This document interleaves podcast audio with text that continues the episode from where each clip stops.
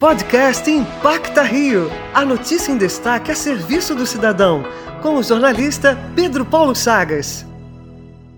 O projeto Solidarizar surgiu em 2019 como uma forma de reduzir os danos causados pela extrema pobreza em Duque de Caxias, na Baixada Fluminense. Um dos responsáveis pela ação, Edmar Braga, reforça a importância de projetos sociais na região. Eu acho que se não fosse esses grupos voluntariados, até mesmo grupos de igrejas, aquela população ali iria sofrer muito mais, porque são esses grupos que ainda fazem né, alguma coisa não vou dizer que enxuga gelo, mas que ameniza a situação. Em meio à pandemia da Covid-19, o Solidarizar voltou as atenções para os moradores de rua do município. Edmar se sente grato pela oportunidade de ajudar quem tanto precisa. Assim que começou a pandemia, a gente voltou os nossos olhos para a população em situação de rua, que a gente sabe que é um problema das grandes metrópoles, não só de Caxias, mas de outras grandes cidades, Rio de Janeiro, São Paulo. Um retorno é a gratidão, né? No olhar daquela pessoa que a gente vê. Às vezes a gente chega para aquela pessoa que não tem um prato de comida,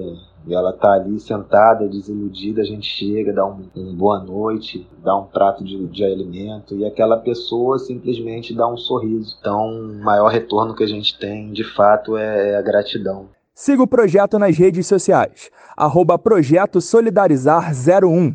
Para a Rádio Antena 1, Pedro Paulo Chagas.